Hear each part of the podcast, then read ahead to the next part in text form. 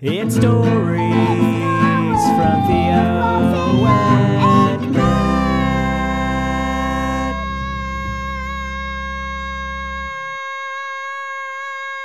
Kids, I hope you know who we are by now, but just as a reminder, this fella here is. Theo. And I am Matt, and we're going to do something a little bit different today, Theo.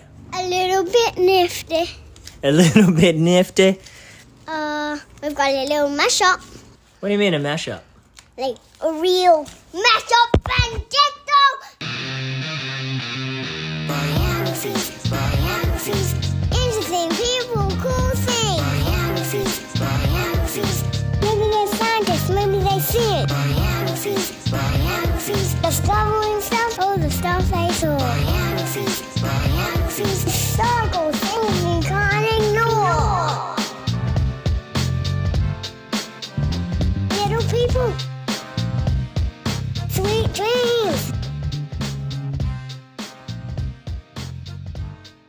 So that's our mashup. Okay, so we're going to do something different today. We're still going to read a story, but it's a story about people, like real people. And um, what do we call this segment, Theo?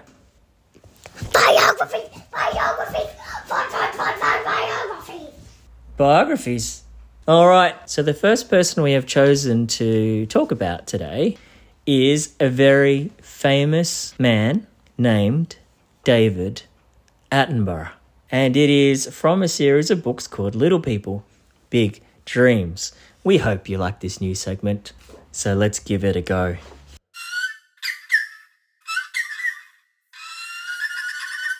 Little David grew up in Leicester, England, with his parents and two brothers.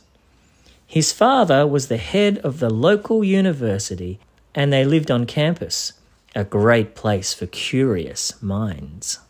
David loved nature and animals ants, birds, chameleons. He was fascinated by all the species he read about in books and wished he could meet them in real life. Look at him studying in the library, just reading all about these different books. This one, he's reading about a chameleon. Hey, what? Is that a chameleon reading about a human and a human reading about a chameleon? Yeah.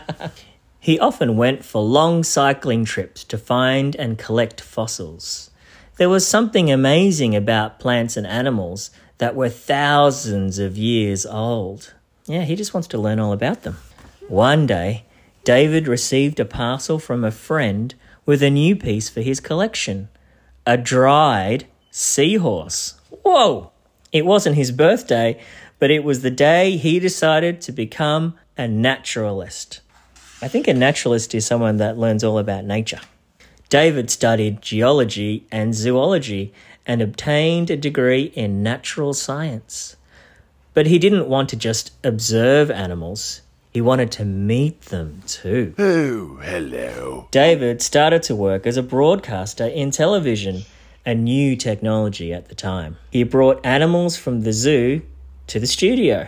They were very entertaining guests. What? They're trying to do a cooking show while there's a. Well, what do you reckon that is? A pecan? Looks like a sloth, a raccoon, thing, a snake. Oh, there's a snake on that cameraman. But David wanted to film the animals in their natural habitats, their homes. He started to go on trips all over the world. Wherever he went, he made new friends. He met turtles on the Galapagos Islands and gorillas in the African jungle. And when he visited Antarctica, he was introduced to all the members of the penguin family. What do you think about Antarctica? Look at all of them. I know. What sort of climate would you say Antarctica has? Ah, super freezing. One of his programs, Wildlife on One, became the most popular in British history. It was a brilliant show about biology that united audiences of all generations. Look at him. See what he's doing here? He's filming a documentary where he's meeting. What does that look like to you? A rhinoceros. A rhinoceros? Yeah. Oh, hey, check this out there. Later, David was honored for his incredible documentaries about life on our planet. He also received a knighthood and is today called Sir David. See what's happening here? The Queen is knighting David Attenborough, and part of the ceremony is they have a sword. Hey, who's at the ceremony? Some animals.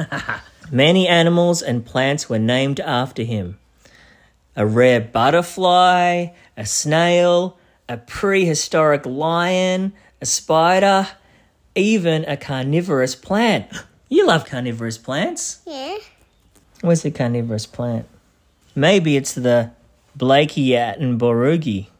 Hey, look at this butterfly. It's, it's called the Euptychia attenboroughi. No, this one's a carnivorous plant. Oh, yeah, okay. That one's called the Nepenthes attenboroughi. Oh, my goodness. They named a ship after him. It's called the RRS Sir David Attenborough. Man, I think we saw that one. yeah, did we? Yeah, I think.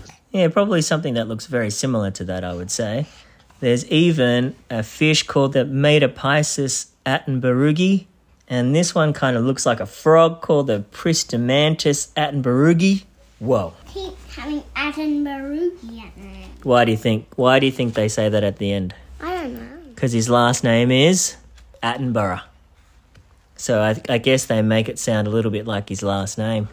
Still today, David cares about the natural world. Wherever he goes, he encourages people to do their best to look after it and believes that humans have the power to preserve it. And little David still looks at the world as if it's huge and unexplored, because there are always new things to discover if you take the time to look for them. Wow, there he is with his binoculars just in the forest, looking for all of these different types of animals. What, do you, what can you see?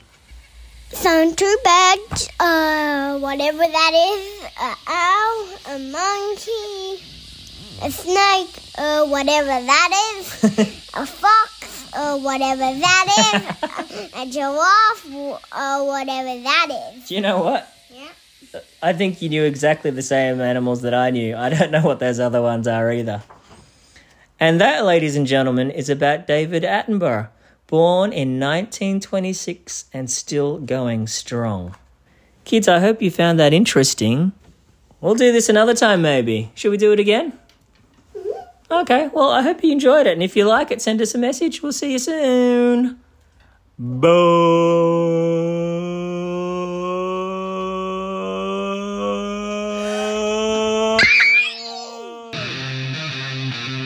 Biographies, biographies,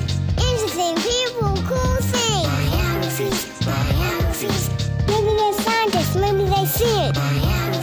biographies. The Discovering stuff, all the stuff they saw. Biographies, biographies, historical things you can't ignore. Little people.